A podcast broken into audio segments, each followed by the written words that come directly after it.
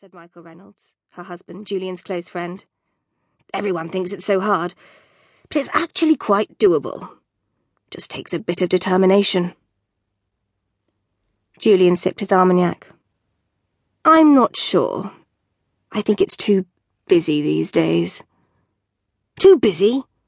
Michael knocked back his own brandy. It's not the ski lifts at Verbier we're talking about here, Jules. Michael's wife Patty swatted him on the arm.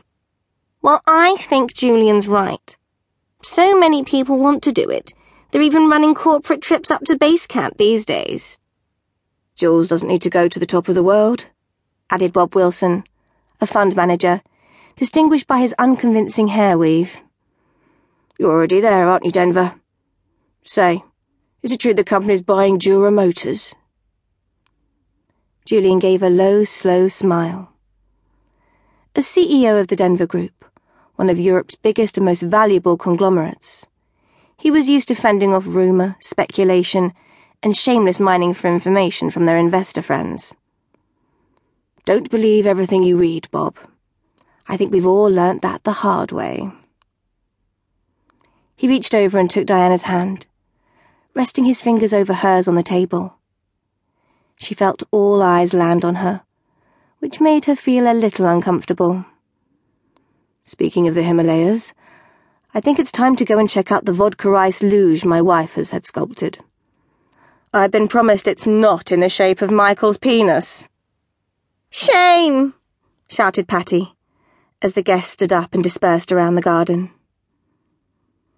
Diana gave a small sigh of relief that the dinner had been a success. The garden also looked ravishing. Julian liked to refer to the detached four-storey Notting Hill villa as their London crash pad. Their main home was now Summerfold, a beautiful 300-acre estate in Oxfordshire. But the garden was still impressive for this part of town where multi-million dollar homes usually had to make do with a communal garden square.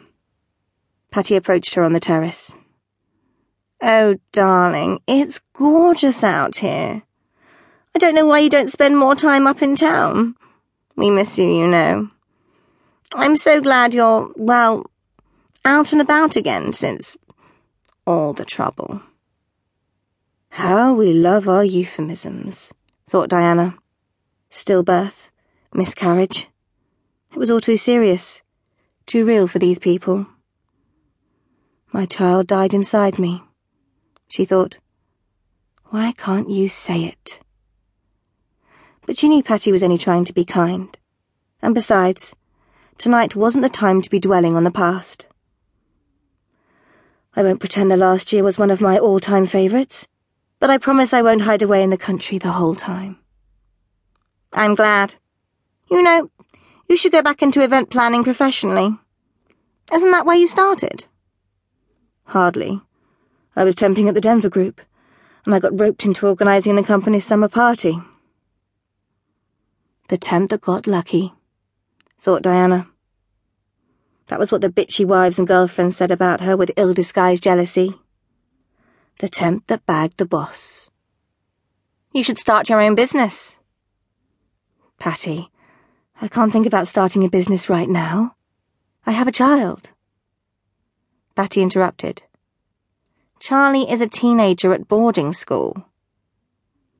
Okay, but I want to get pregnant again. You know how difficult it has been for us. I don't need any stress. Diana glanced over at her husband, who was laughing at something Michael had just said.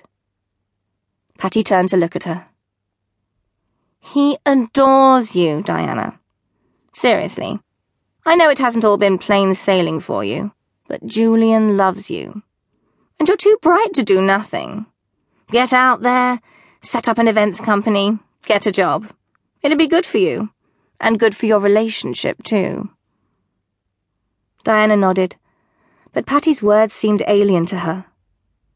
She had never been told she was bright, beautiful, exquisite, Yes, but brainy.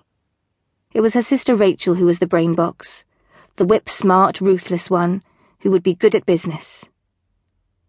Too ruthless, she thought, stamping out an unwelcome memory. Promise me you'll think about it.